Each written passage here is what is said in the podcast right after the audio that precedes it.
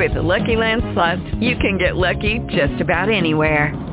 This is your captain speaking. Uh, we've got clear runway and the weather's fine, but we're just going to circle up here a while and uh, get lucky. No, no, nothing like that. It's just these cash prizes add up quick. So I suggest you sit back, keep your tray table upright, and start getting lucky. Play for free at LuckyLandSlots.com. Are you feeling lucky? No purchase necessary. Void where prohibited by law. 18 plus terms and conditions apply. See website for details. Blog Talk Radio. call call the call call the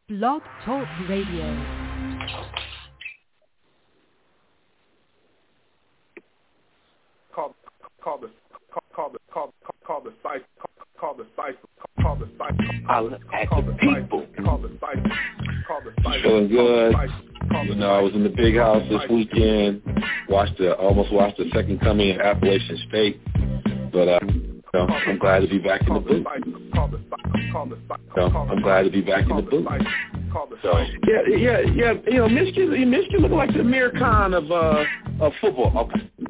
Greg Scalzo, TJ Hogan here, and we're now being joined by friend of show Devon Wilson of Real Sports Guys. You can follow them on Twitter at Real Sports Guys. What's up, Devon?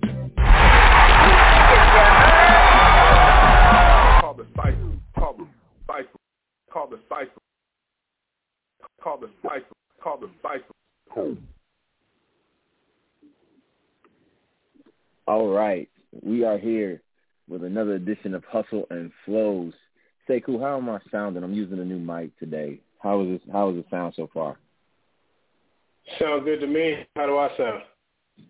You sound good. You sound good. I think we're ready to right. we're, we're ready to roll. Yes, How you doing tonight, brother?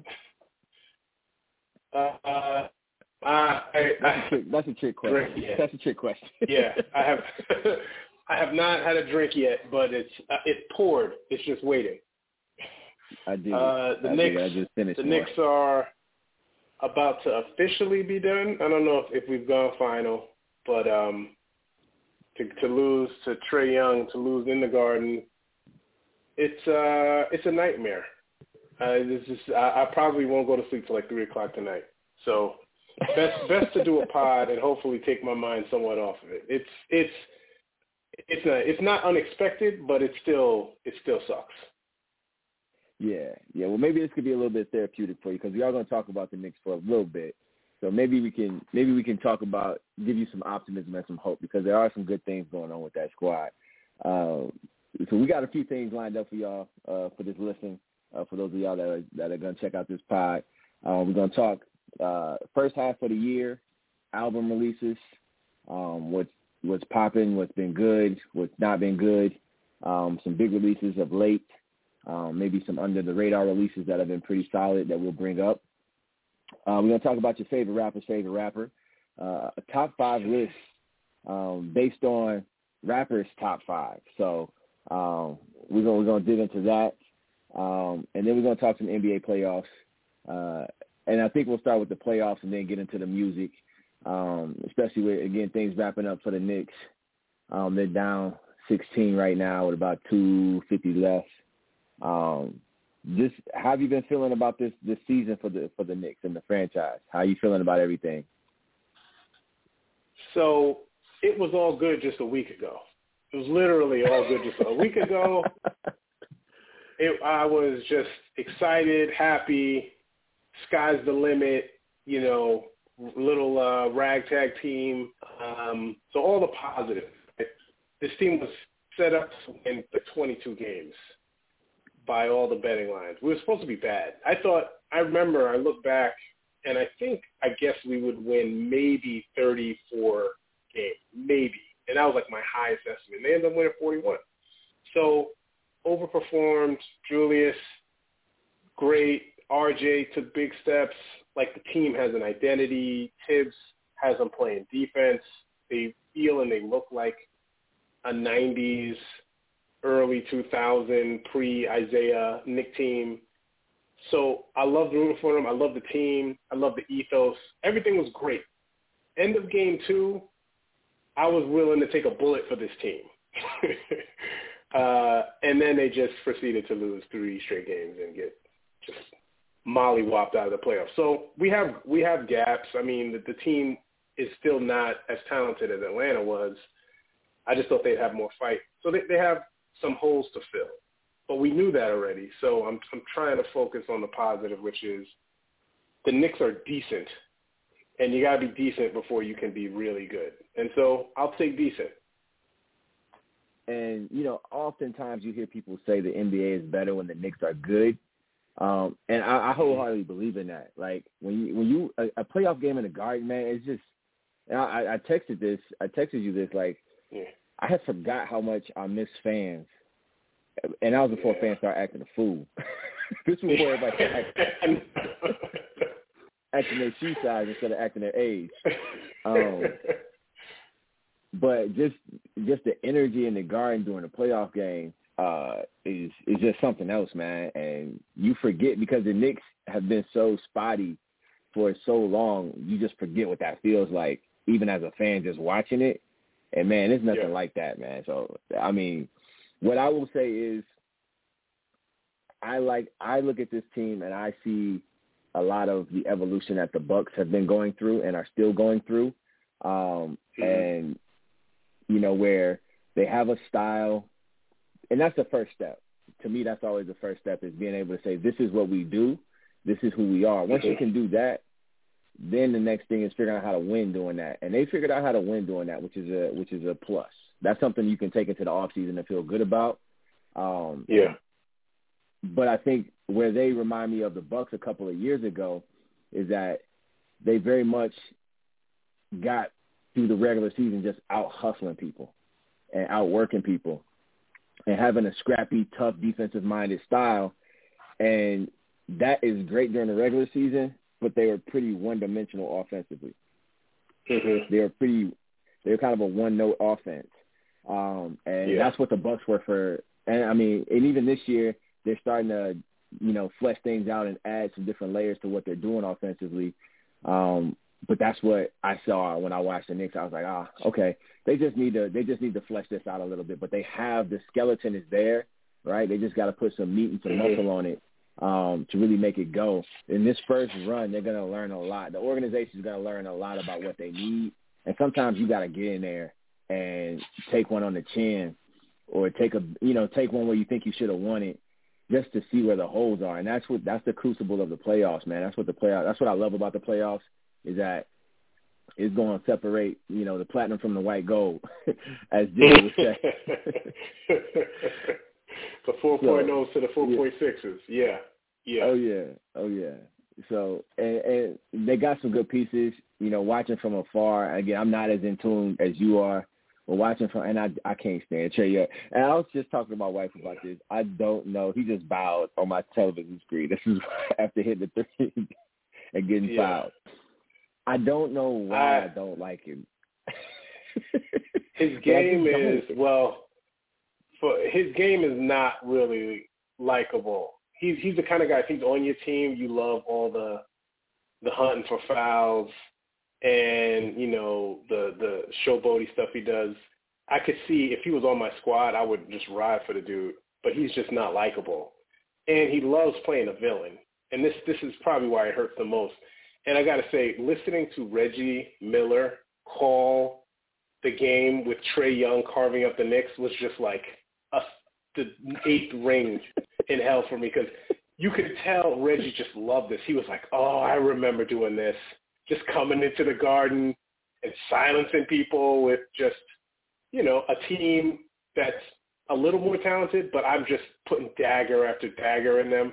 And so um, he he got he loves playing a villain, and he knows how to get under your skin, and so it's I was looking forward to seeing them get just trucked by Philly, but now with Embiid out, Yeah. they got they they, they have a chance now. If they end up in their conference final, I'm just gonna be like, what what the hell, man? I, Yeah. can't I'm not gonna Yeah. be able to watch that. I can tell you right now, I will not watch an Atlanta Hawks team play in the conference finals. I'm out.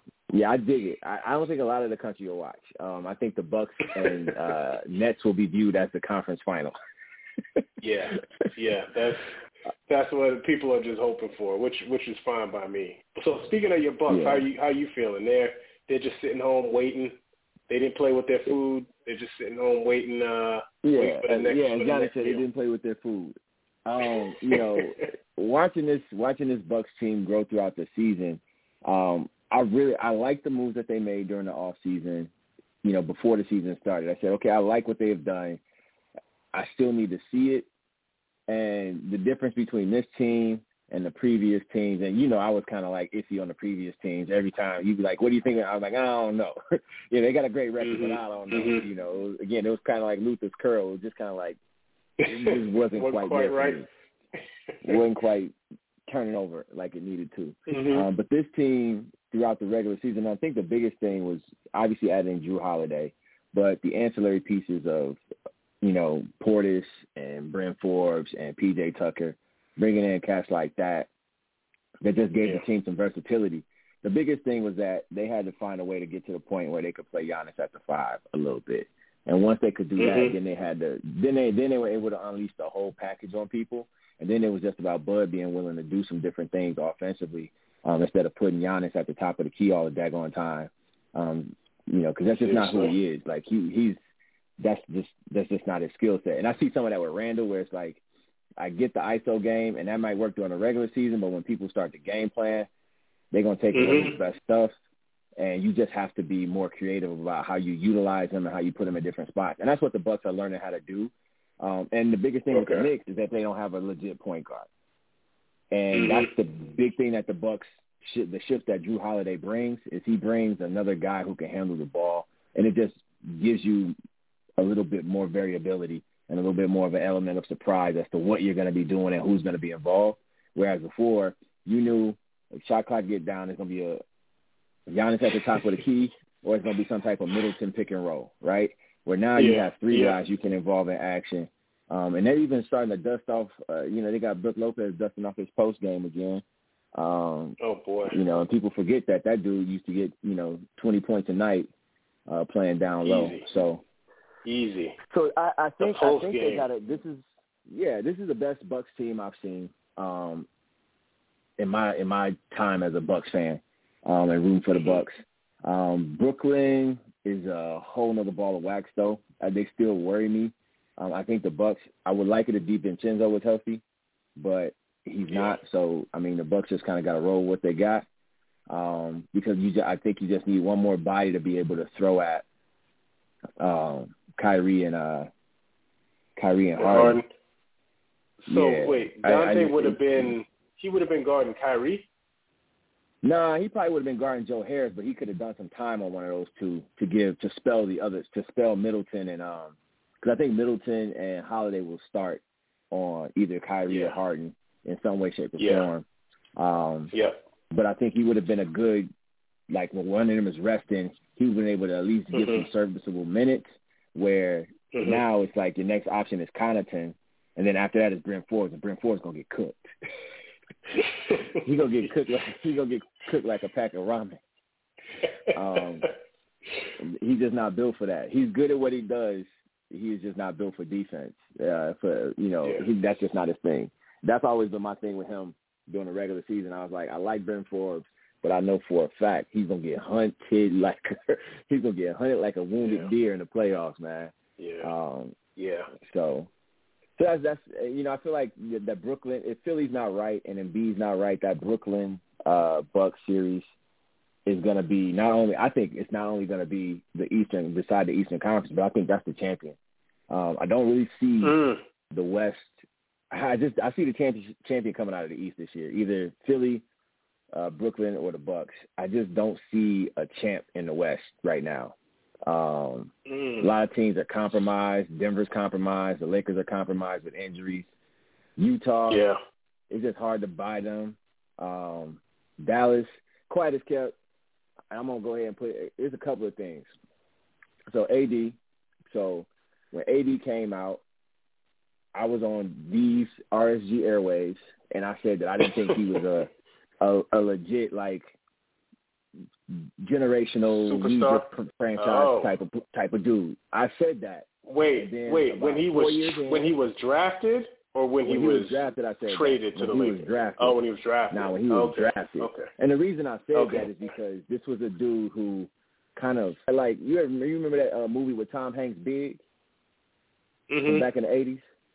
He Yeah. had like a big situation where it was like he was regular and then he wasn't. and so, like it, it, the mentality to be like that dude is something I think you kind of have to grow up with.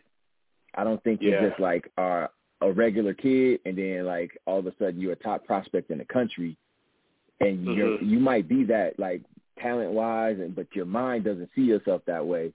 And so like I just felt like he was insulated at Kentucky. There was a lot of talent around him, but that when he got to the pros, he he he just wasn't going to turn out to be that.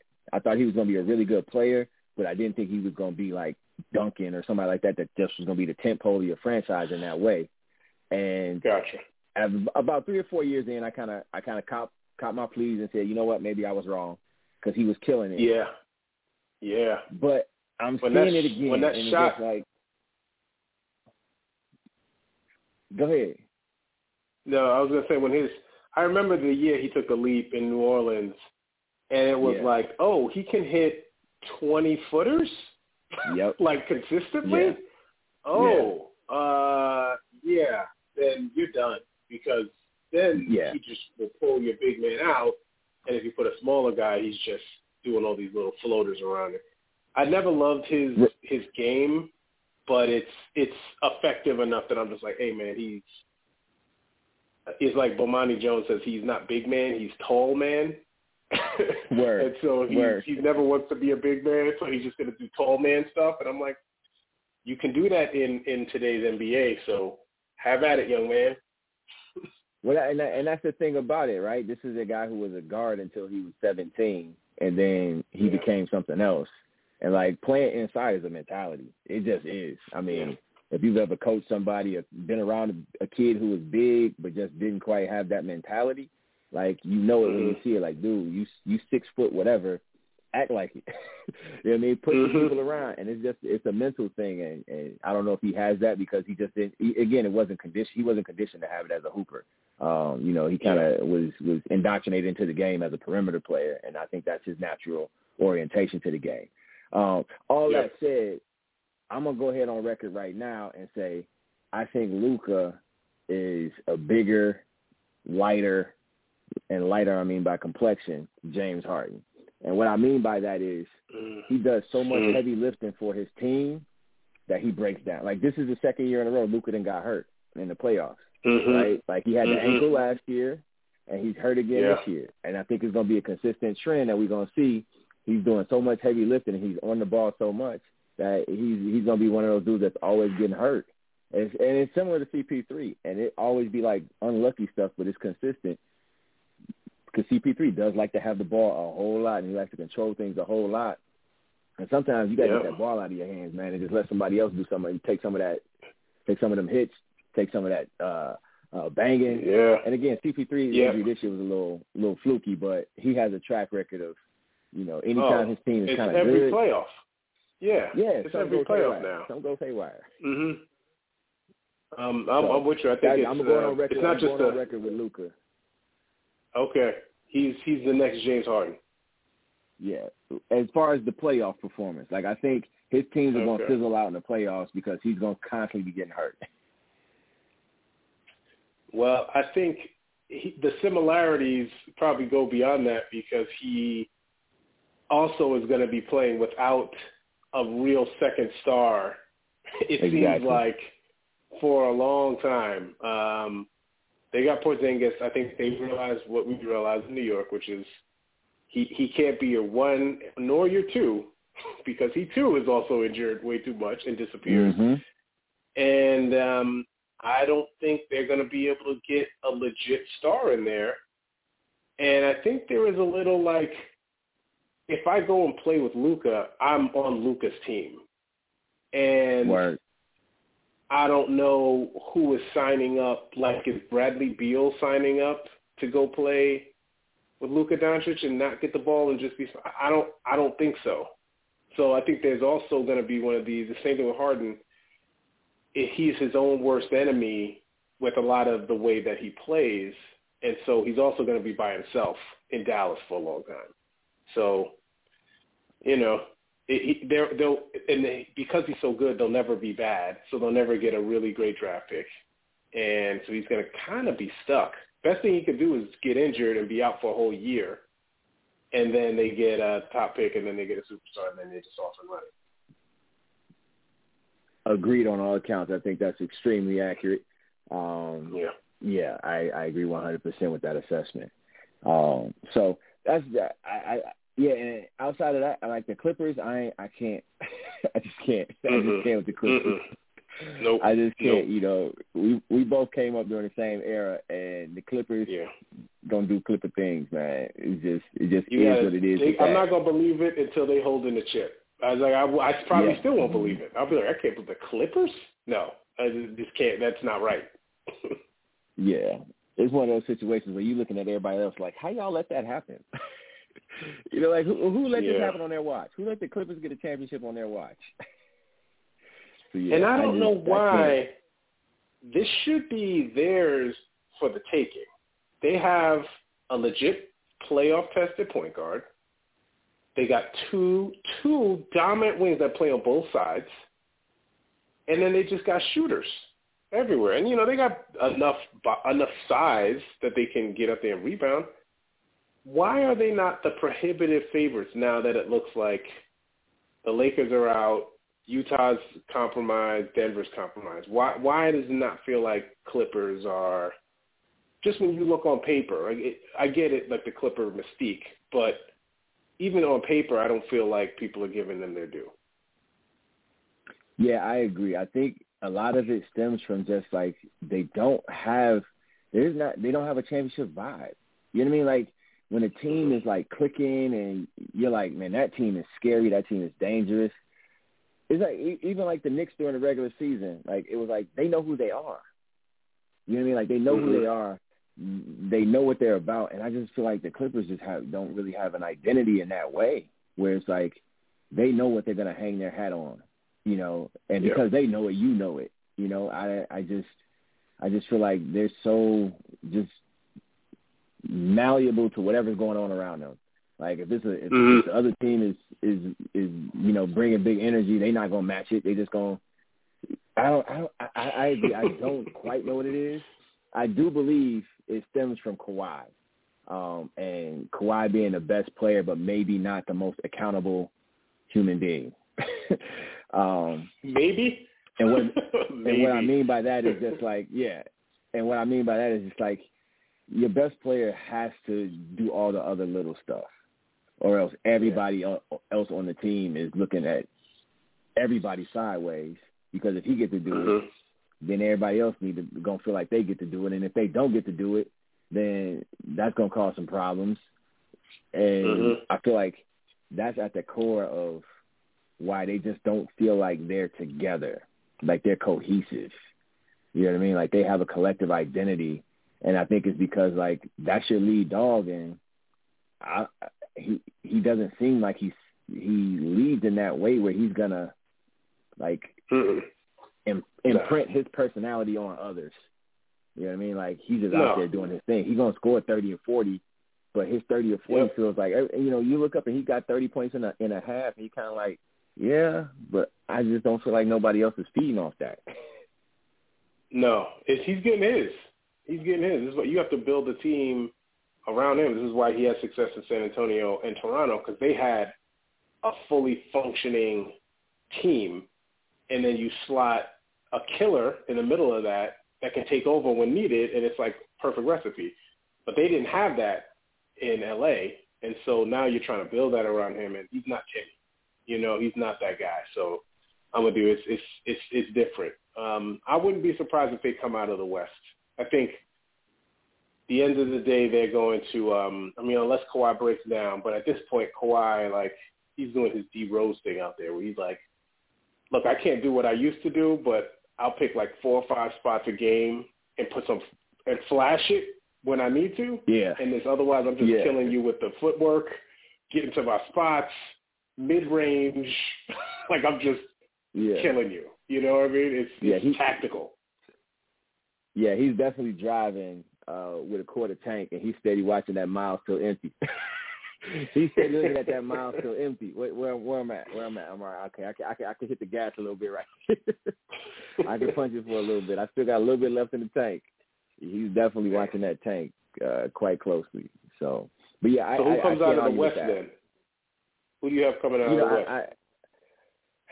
I, I, I, I yeah, it's been it's been hard for me to pinpoint someone. Like Denver is not wowing me with the way they've been playing. They've been real inconsistent. Um, you know, if CP3 wasn't comp, it wasn't hurt right now, like I would say Phoenix. Like I really do. Like Ayton has played really well, and that's been surprising. I think they have a, a guy who can get his shot off against anybody in Booker, which you definitely need. And if CP3 was right, I think I would lean to them. Um, but I just because I don't I don't quite buy Utah completely right now. Um, obviously, the Lakers are if AD is hurt, they don't have a chance. And even if he does play and they get past this first round, I can't see him making it all the way through the playoff um, without getting injured again. Because um, he's dealing with like three things. I mean, he's been, you know, the Achilles isn't quite all the way going away, and he's got a knee, and he's got a now he's got a groin, and I I just don't see him being able to really hold up the whole way. Um, I mean, the Clippers, if they figure out, you know, and they develop that cohesion, and maybe this is the run where they do it. That's really, you know, I don't see Dallas being able to do it. Portland, I mean, as much as I love Dame, they just don't guard nobody. Like, I could go score ten points against them at forty. I can get ten. just sitting in the corner, Um, finding my spot when they yeah. drop. When Yep. Enes Kanter Yep. drops off me, I just pop that Oh, from yeah. 18 feet. I got it. Yeah, yeah, for sure. Um, yeah, I just so yeah. If it's a I, I, your Clippers pick, I can't argue with it. Um, I can definitely see that happen. Um, I think it's the Clippers are Utah for me right now, just because they seem to be like the closest to being themselves um, and whole Yeah. right now. Um, and everybody, yeah, I, that's why I think I just think that the winners are gonna come out of the East. Um, it's just going. It's just, I think it's going to depend upon how much the Bucks and Nets beat each other up um, in this Yeah. next series, and Embiid. Um, if Embiid can, and with a torn meniscus, he's not going to be healthy. Um, You know, they're saying he has a meniscus tear, and that's something that usually Yep. you, you need surgery and you just need to go sit down. Um, so I, honestly, if I'm Philly, as much as I want to try to make this run, you got to think long term with him.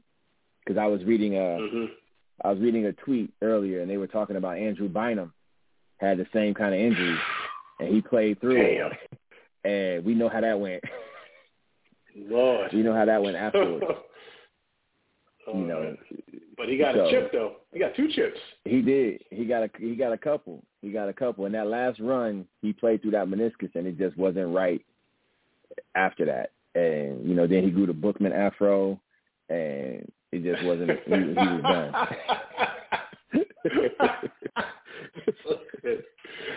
uh, I tell you what, if I'm Philly and you tell me I can get two chips and then Embiid's career is over, I'm I'm I'm taking that. I'm thinking that. I I agree. Yeah. Long I- I term. I dig it. Have you seen Embiid? Do you think there's any part of his game that says long term? like that dude might be out of the league in four years. Like he weighs three fifty. Like he is humongous, and he's out there Yeah. just nah, bruh. I'm I'm like yeah, no, shoot him up. Get out there, Joel. Get out there, man. Drag that leg up and down. We we got to get this chip. This might be our best chance. LeBron ain't here. Steph yeah, ain't here. I mean, and, and, and I dig it. I dig it. Yep. Because yeah, I think LeBron's gonna have to get get in the GM office this summer and figure some things out. Because he, I think he probably realized like I don't know if I can count on AD. Mm. Mm. So, and you know, Golden State's Mm. gonna be trying to make something happen because they only got a couple more years of Steph being, you know, supernova stuff. So, both of those teams are gonna be retool, looking to retool this summer. So it'll be interesting what? to see. Well, we we can have another conversation because I I hear oh we're gonna retool. How have y'all looked at the free agents? Like there's nobody the free agent. Y'all not Yeah. gonna gut your team.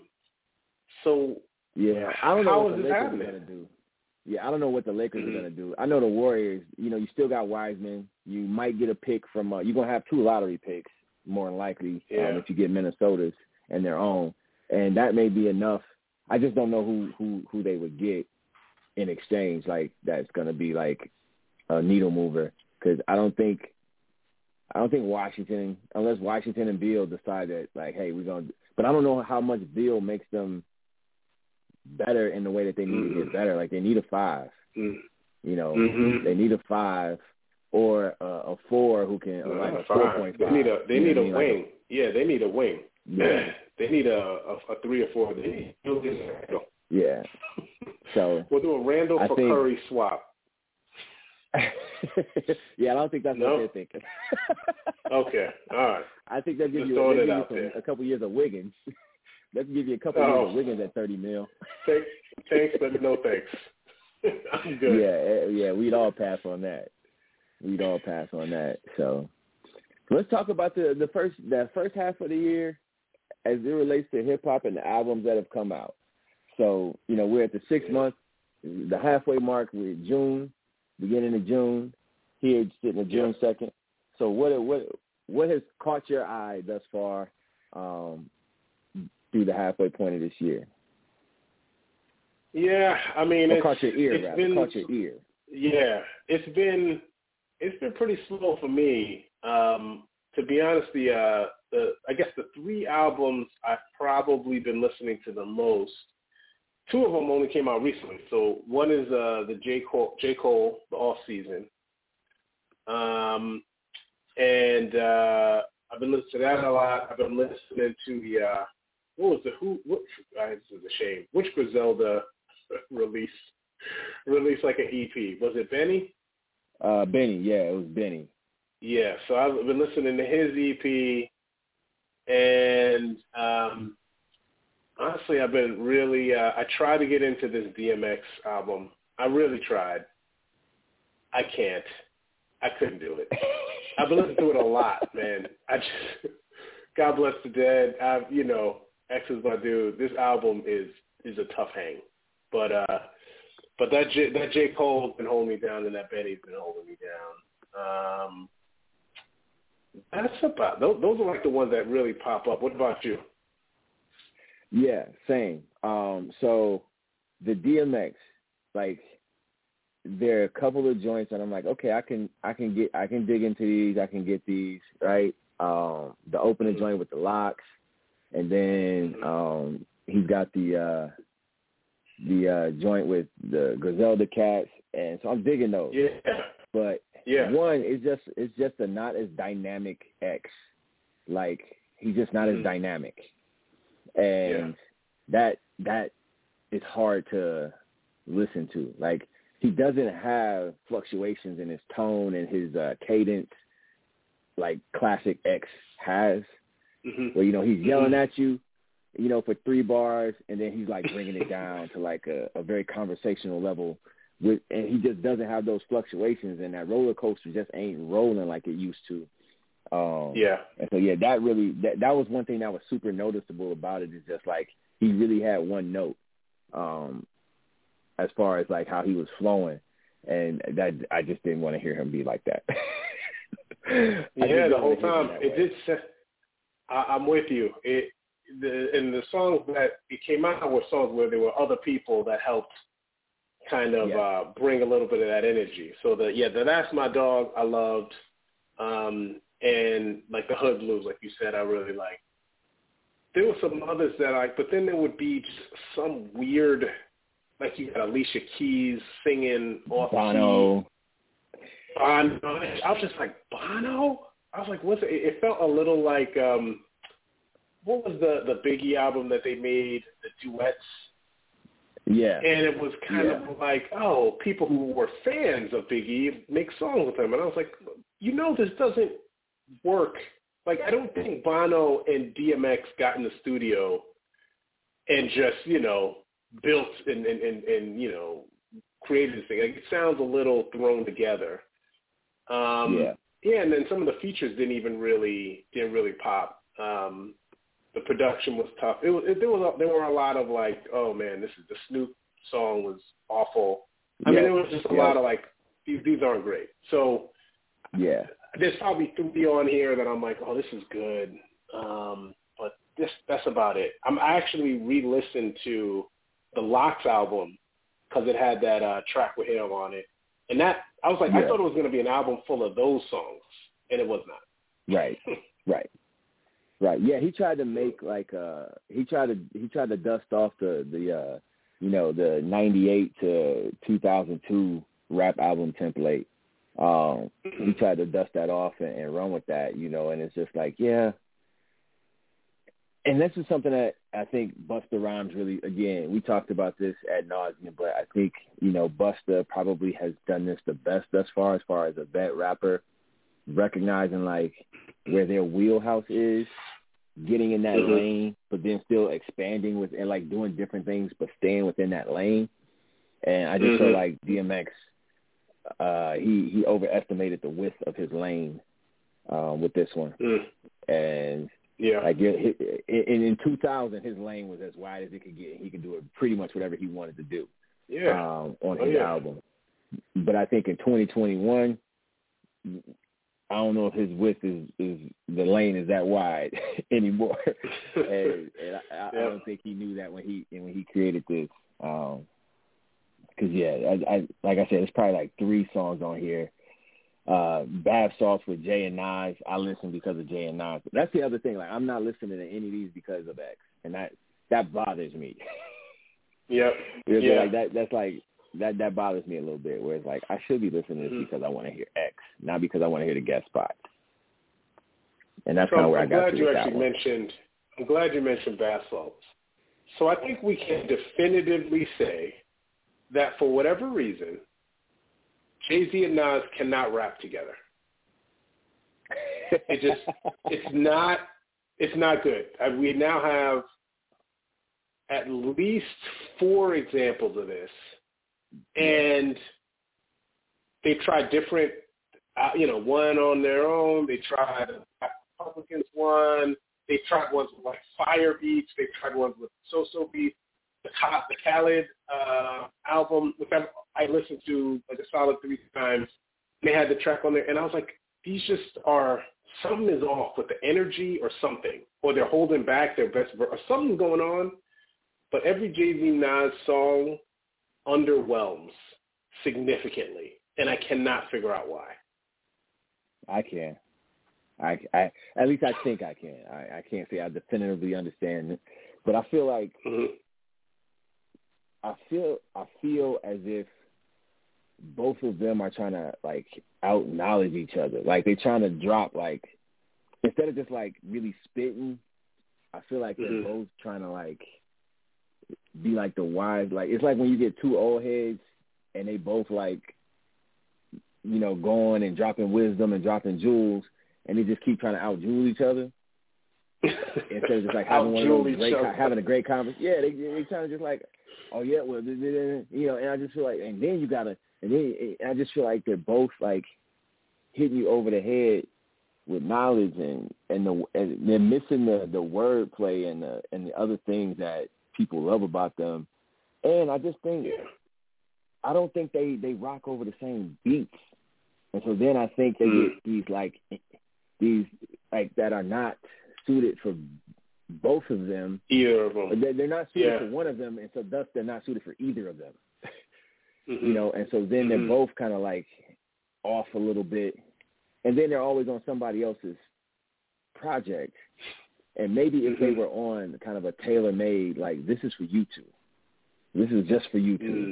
Because even the even the uh the Khaled, even though Khaled, my kids always ask me like, what does DJ Khaled actually do? and I always laugh. He gets people together. He gets people together. That's what I tell him. I was like, he's like a he's like he's like a really good friend that always like throws a good party and gets people together and brings people joy in that way.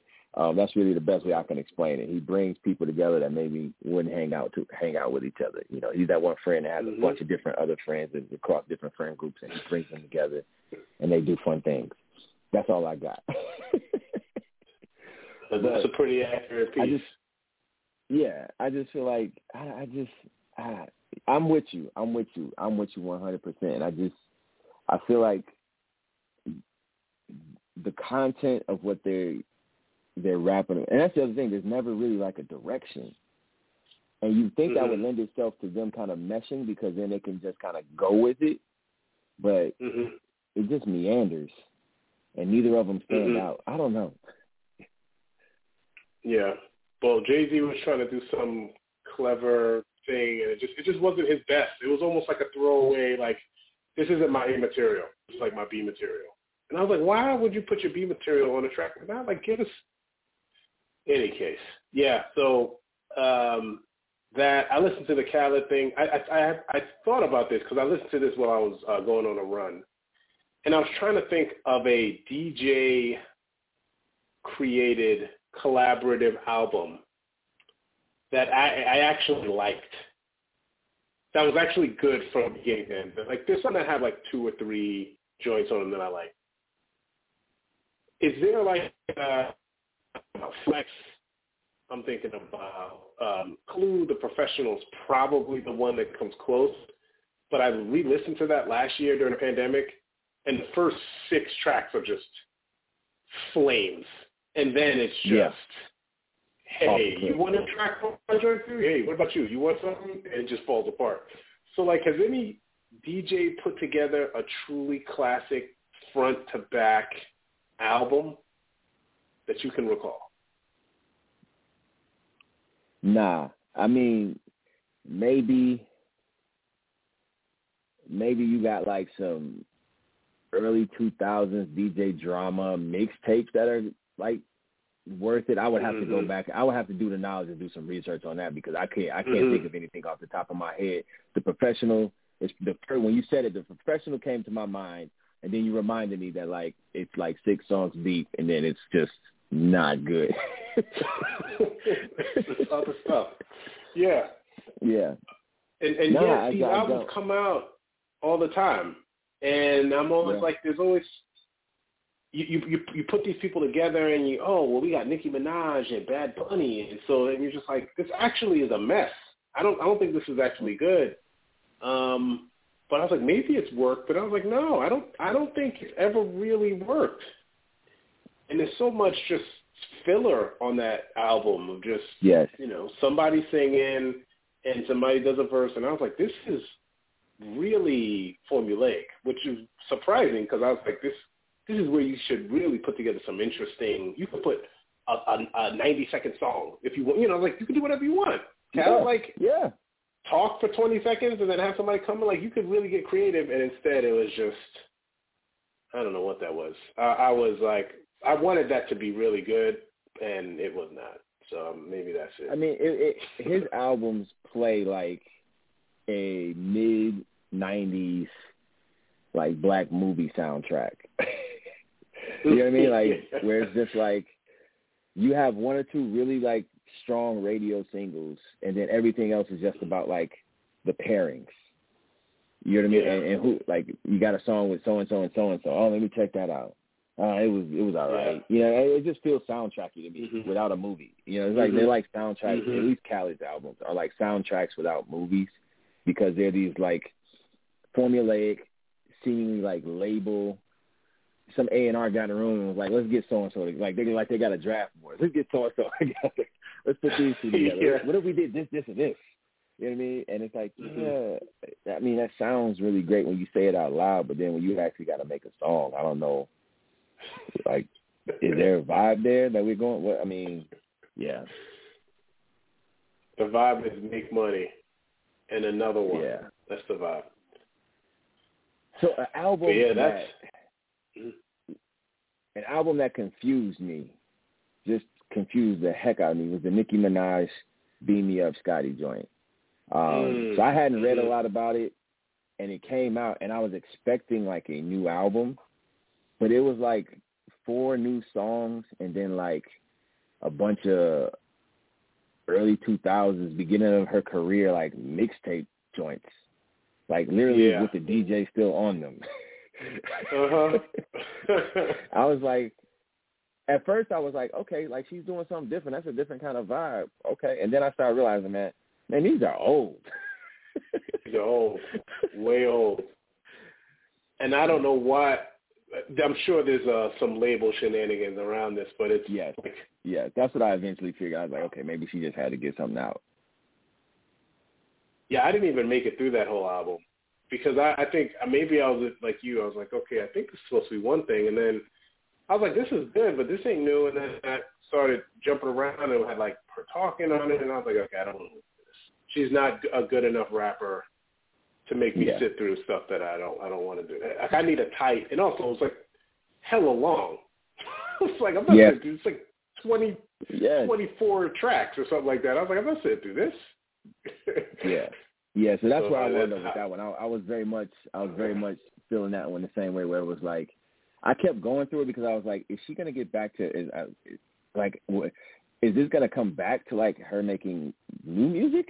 I mean, like, and then once I got to the end, I was like, okay, yeah, yeah, yeah. This is not about. This must be like a. I got, I got, I got to get a label one album this year or some type, some type of deal. And they were just like, somebody's beefing with somebody, and they were just like, we just gonna give you an album.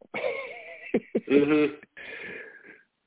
So yeah, And, uh, so did you like uh, Cole? I did. I, I've been, I've enjoyed the J Cole album um considerably. Like that's actually, and again, this has been a weird year because there haven't been a ton of projects where I'm like, yeah, I'm feeling it. I'm feeling it. Um, Mhm. and this is one of them, um, but one of the only few. So it's gotten a lot of run with me, um, and I, I like it a lot. I felt like um, he, I won't say he kind of like, I think he's in the groove that he's in right now. I think where he's at in his career, this was, this is his groove. Um, Yeah. because I think he's beyond at this point trying to make anything that's gonna purposely get radio play. Um, Mm-hmm. and so I think, given that that's kind of where he's at, I think this is high level, um, and just like it's got bangers on it, and you know him just spitting and and doing that, doing his thing. I I enjoyed it. Um, I enjoyed it a lot. Like after about the first five or six tracks, I was like, yeah, I'm digging this. You know, like digging this a lot. Mhm. So that's where I was at. Uh, standouts for me, 95 South the intro, Killa Cam coming in Mm-hmm. that immediately Mhm. got me going like okay yeah yeah you know and so i like that um applying pressure 100 mil um i like that one a lot Yeah. um i lo- I, I like the uh the kind of storytelling aspect of let go my Hands, um and then hunger on the Mhm. hillside um are all kind of my faves and the ones that stand out to me the most how about you how you feeling it Yeah, I'm with you. I this was just like I, I, could- I it took me a while to stop listening to it 'cause I was just liked certain songs and I was like, all right, oh no, I also like this song, and then before you know it, you're on like the back end of the album, and you're like, okay, I'm just I just listened to this whole thing.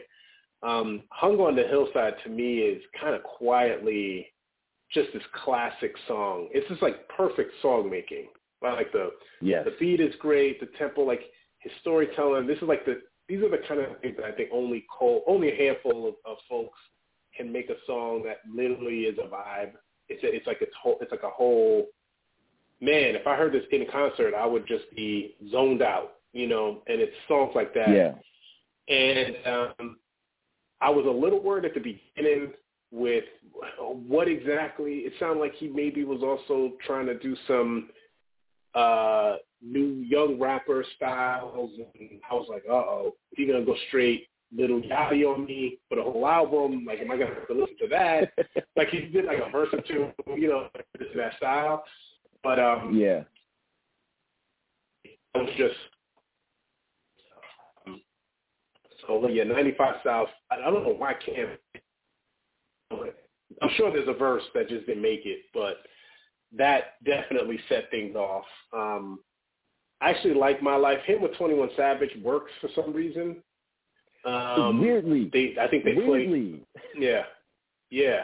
I, I wouldn't have predicted that, but hearing that, and I was like, oh, they got a vibe for whatever reason. Uh, maybe he's like a big brother, little brother kind of thing. Um, I actually did like Pride is the Devil. Um, again, like very Yeah, like classic too. Cole kind of.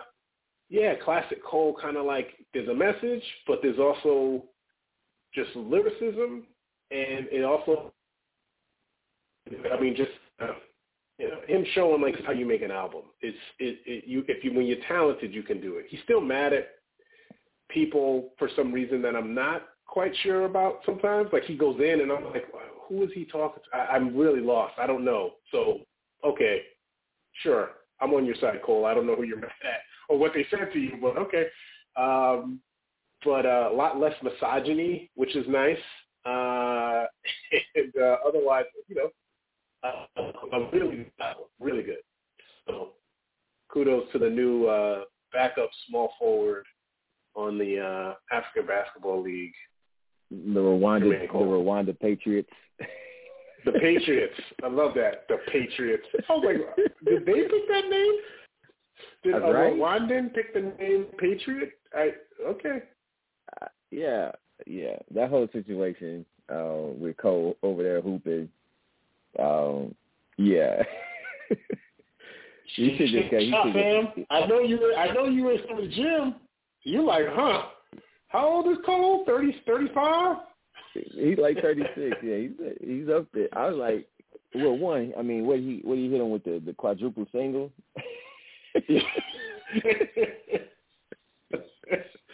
I'm like, man, I can go over and get three, three, and three. yeah. What's I can stopping give you, three, three, and Say three, less. man. Say less. They need you Uh, out not there. Just get the guys together. I may not pack the gym like he will, but I can give you the same level of production for half the cost. uh, oh man, so many text messages I got for boys I hoop. Like, yo, J Cole, he out there like it. It's, it's like that out there. I'm like, y'all, come on, stay your ass in the house. Yeah, this ain't Yeah, for you. He's Freddie famous. Gibbs. That's why he out there.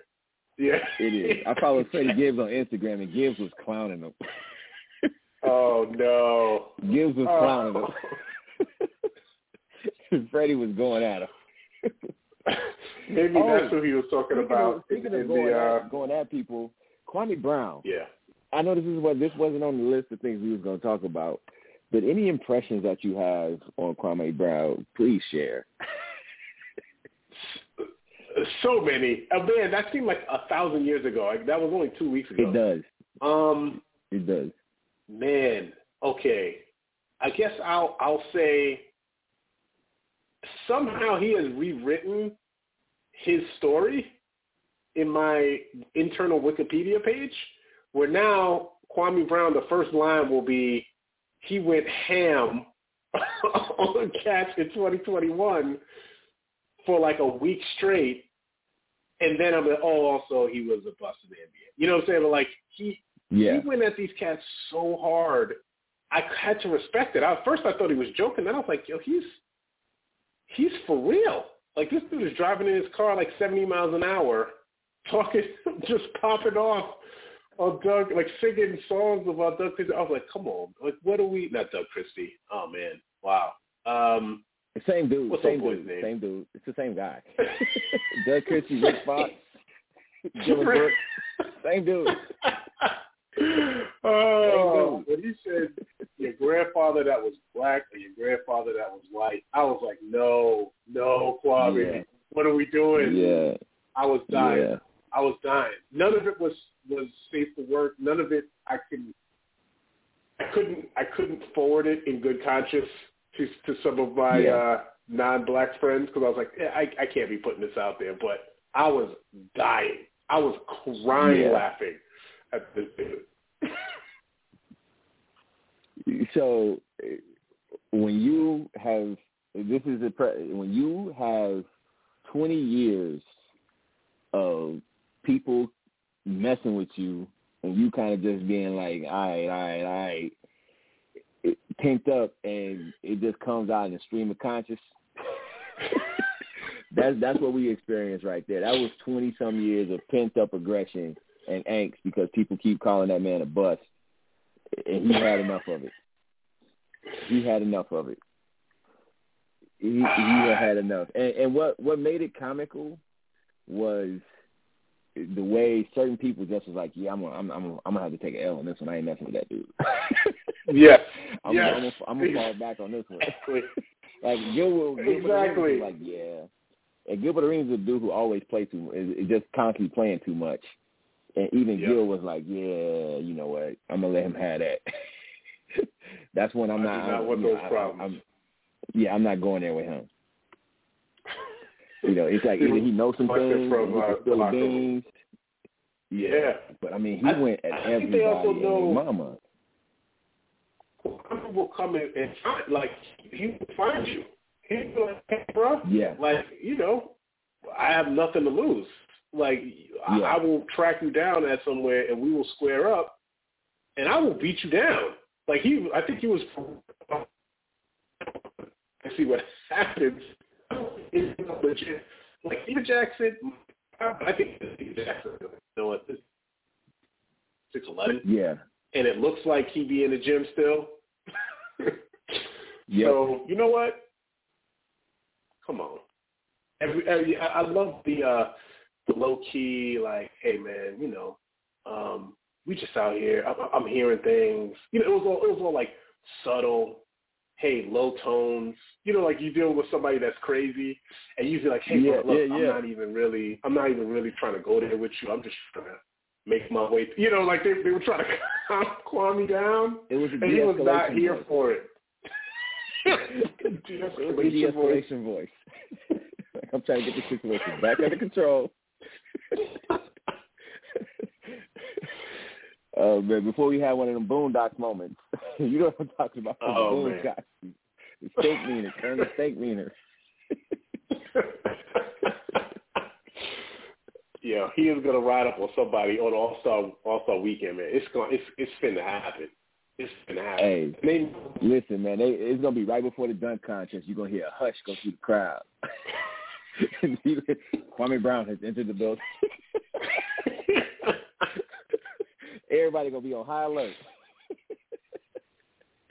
he might even sign with the WWE. I was like, yo, is he? At first, I was like, is he about like setting up a promo for something? Like, is he gonna end up being on something? I, I was ready for the the newest AEW star to sign, Kwame Brown. He'd just be out there wrestling folks or something.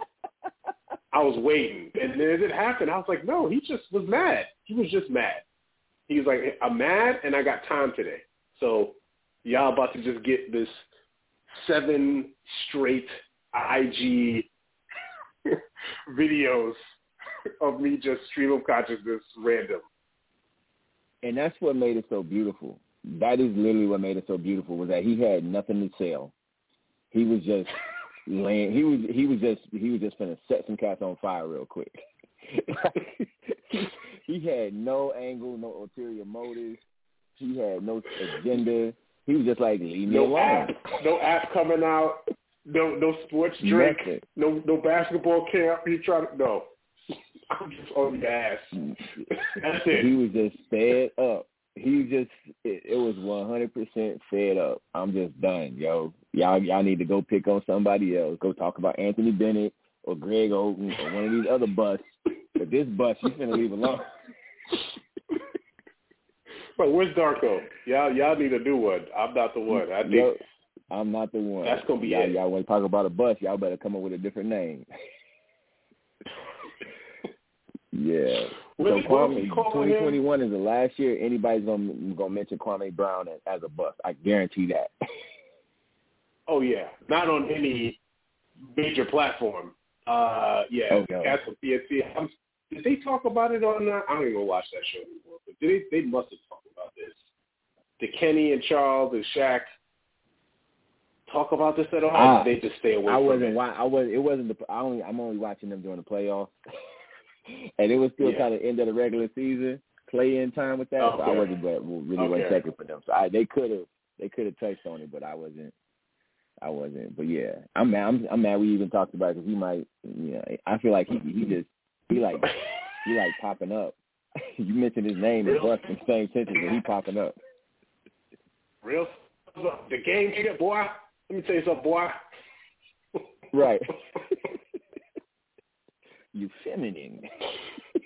it, it was just so much in there, man. There's just so much in there. I just, I just wanted to get your. Does he have writers? That- Hold on, does he have like a writing room? Because he had material. I don't know. Yes, yes, he does. He has material, and it is like it's funny. It's like grounded and and country, but at the same time, somewhat political. yep. Yep.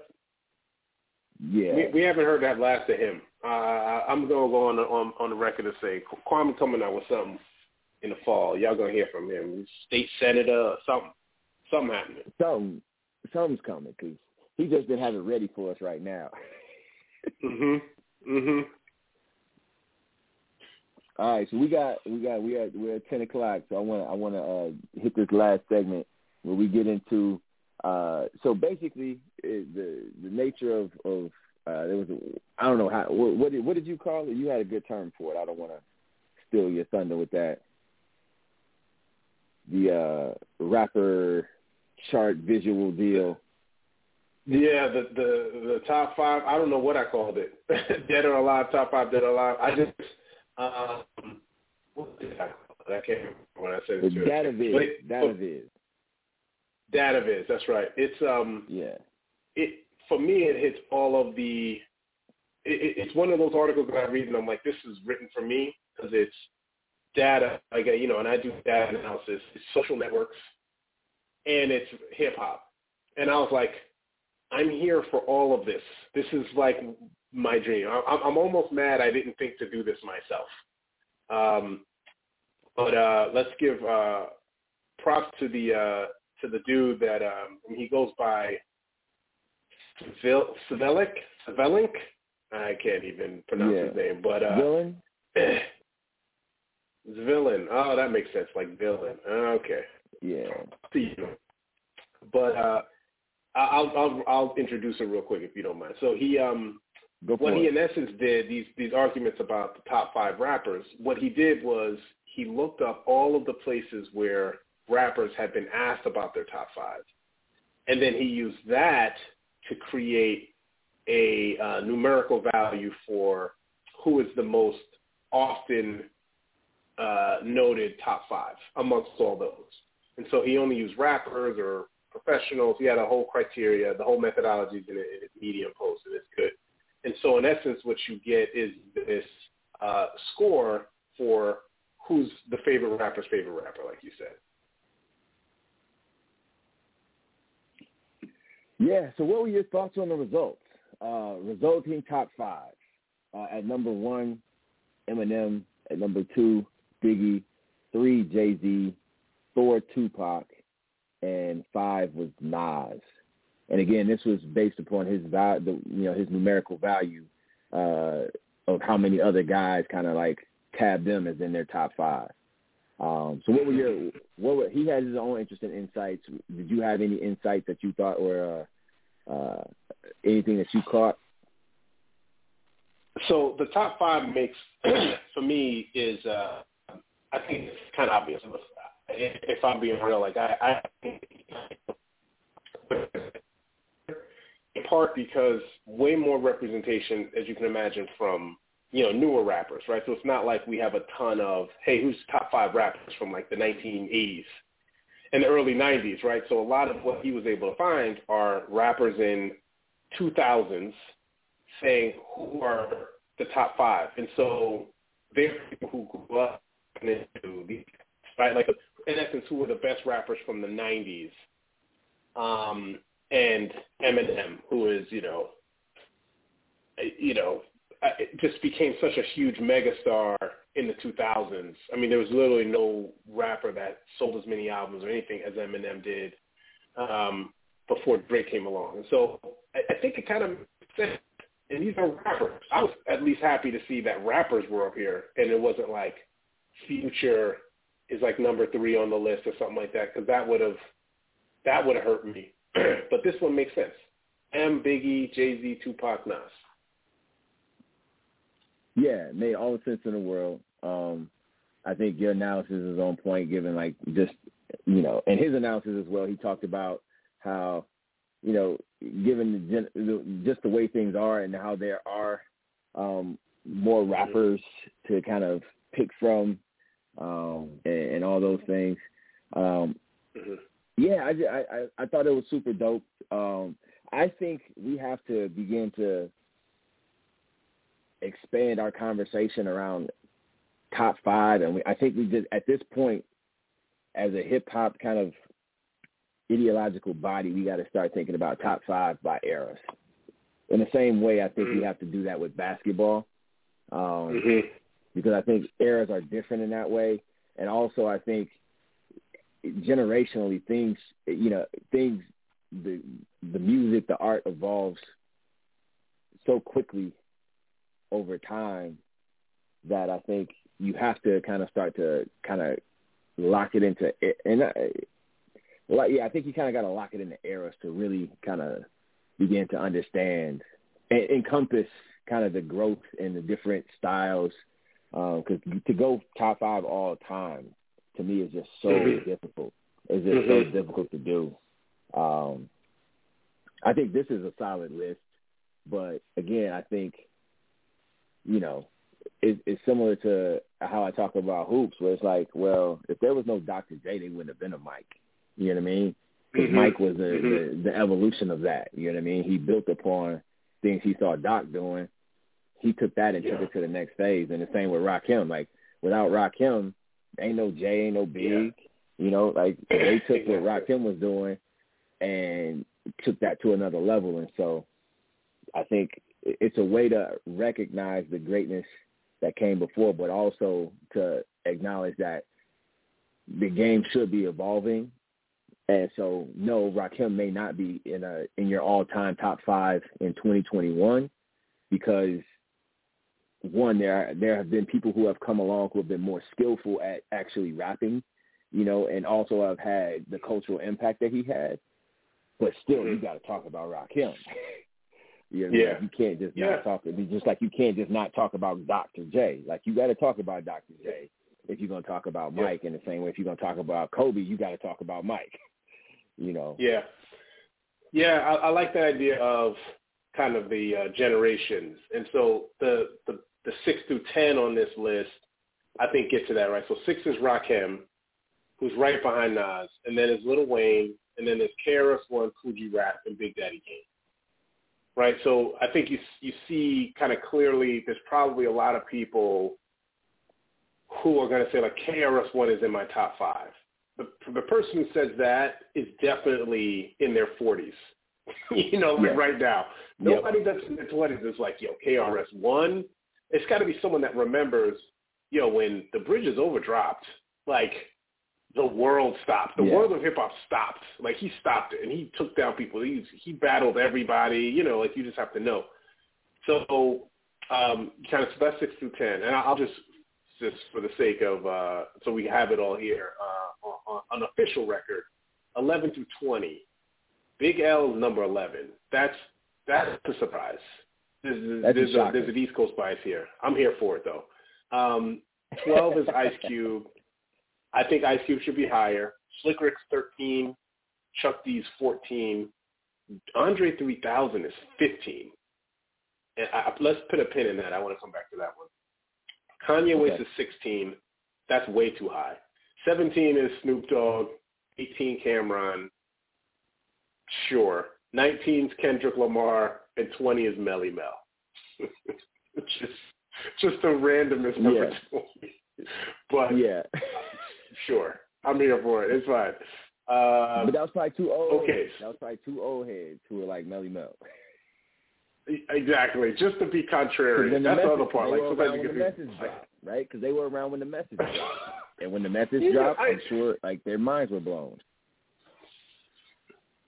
Sure. Okay. Um, no LL Cool J.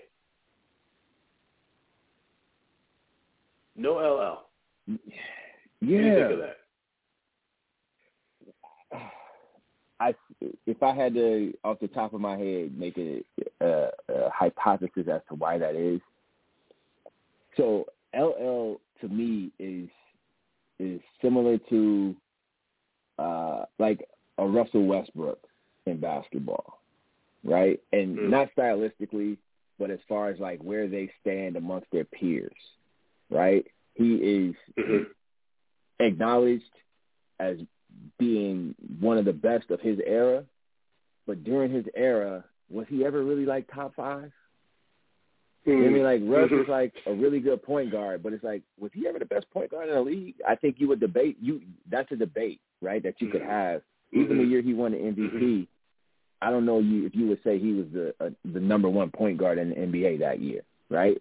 Or even the number one yeah. point guard in his era at his own position. Let alone when you start to encompass all of the guys that are there. There's a level of consistency that he has, and I think that's um, consistent. That, like that's a that's a definite definite parallel with LL.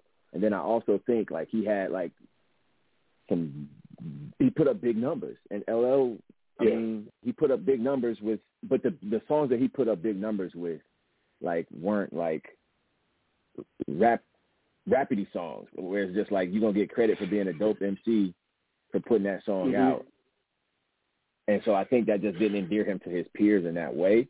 I think all of his peers would acknowledge that LL is dope and one of the best to do it. I don't think yeah. any of his peers would put him in their top five.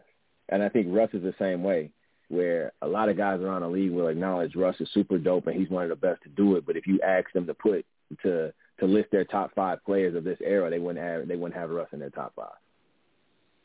Yeah. Even though the man is averaging so had, over the last four or five years. He was all NBA two years in a row. Fifteen and 16, 16 and seventeen. So those those were the two years where they were in essence like he is the best are right behind. And so Curry was he was with Curry in 15, 16 and Harden in 16, 17. So he actually mm-hmm. was rated above Curry in 16, 17. So there were two years where everyone said like Russell Westbrook is the best. Now, you know, again, we can debate why that is and so so so forth. But all right, that's I mean, one of those was Oh, that was the year before he. That was the last year he was at OKC, and then the first year he was with Golden State when he went in. Okay, yeah. that that was West Russ at his at his pinnacle. So I'm, I'm with you. I I don't think LL not being on this list is surprising for me. I just thought I was always a hater. I just always thought like I just don't see LL there, and but I you know I felt obliged. Yo, LL catalog, man. You know, it's man. Da, da, da, and I think we talked this. Uh, I'm Bad was the first rap song that I sat down and said, I have to memorize every word in this song because it's that important to me, because that's how great this song was to me. So, like, early LL had a huge imprint on me, but I I don't think I would have put him in best rapper category. So this is actually fine. This actually makes me feel good that maybe I am. I, I do know kind of what I'm talking about here with the LL thing. The LL thing is not just personal hate. It's a, it's actually an objective um, assessment. Okay. Yes. All right. Uh, so Andre 3000 at 15. Yeah. If, if if we took this six years ago, is he top ten? Oh man, I don't know. I really don't. Um, I don't think anybody above him, like outside of Big L, who was a surprise. I don't think anybody above him is wrongly placed. Um, mm-hmm. I think when you think about his influence, being part, being a part of a group is, I think, may have impacted his influence in that way. Where when you think of top five guys, you think of solo guys. Um, okay. I, mean, I think he is the only I mean Chuck D, but Chuck D was still kind of mm-hmm. the, the only rapper. But out of this list, him and Chuck How are the only you. guys who were. I will not stand for the flavor flav erasure. but out of this, I mean, you could say Cube was a part of a group at, at one point, but I think the Cube that everybody is talking about on this is, is, I mean, NWA is a part of that, but I think most of that is his solo career. Yeah. Um, I mean, he's the, really the only guy who was like, he was a core, he, he was a, a part of a group, and that that's that's his catalog. Um, he doesn't have really a, a solo catalog. Lionel Richie. yes. So I think that group. I think I think that's appropriate for him to be at 15. Okay. Um, I don't I don't necessarily think he should be higher um, because I do think like he was a part of a group. Um, but I do think right. him being one of the few guys who was like a part of a duo, a, a multi MC, a multiple MC group, um, just being on the list, I think is a is a credit to to his influence. Anybody on this list you don't think? I mean, anybody missing on this list that you were like shocked? Um, I got one. I mean, Black Thought. Black Thought. Yes. I think yes. Um, is one that comes to my mind when I look at Cam'ron being on the list. Like Cam, I, I like I like Cam, but I don't think Cam is one of the top five rappers. I mean, I I'd go with a Jadakiss or somebody that nature over Cam. Yeah. If I'm going from Yeah. that era, even a Fabolous, I'd go over Cam. Mhm. Yep.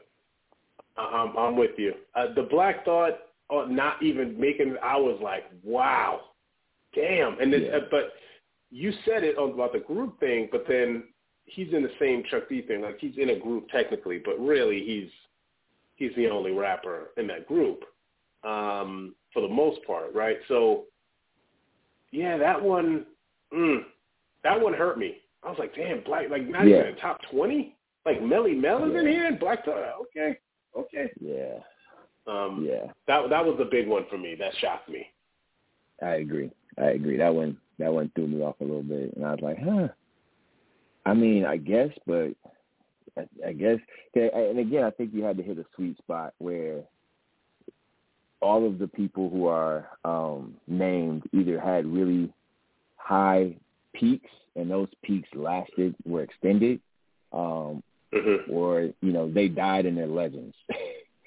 you know, Yeah. like Jay, Nas, and M have been you know viewed as the top of the rap game for 20 years. So you have those that who were their peers who came up when they came up who saw them that way, and then you have everybody who came after them who have seen them that way for the last 20 years. Um, and then you have again the same reverence for Big and Pac, you know, where their peers listed them up as you know being top tier guys, and then that has spanned 20 plus years of them being you know name dropped as legends and and, and folks kind of going into their catalog and, and checking out you know and also you know that you you really you don't get bad moments with those two because you know everything Mhm. is crystallized in amber you know so Yeah, that's gonna help. Yeah, I think the the lack of fall like off. the the club, the lack of the club bangers, or like the oh, this was a song for the summer of you know 2002. We all listened to this track. Not having that and black. Get he just doesn't have that like instant. Oh, this is uh, to like a regular person. You know yeah what I mean? I agree Uh, yep and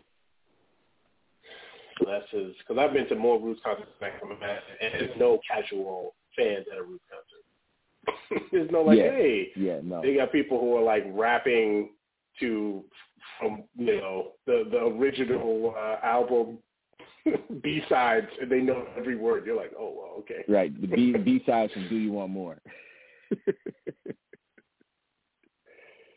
The version with Rahzel Well- did a 60 second beatbox. All right. right. No doubt, no doubt.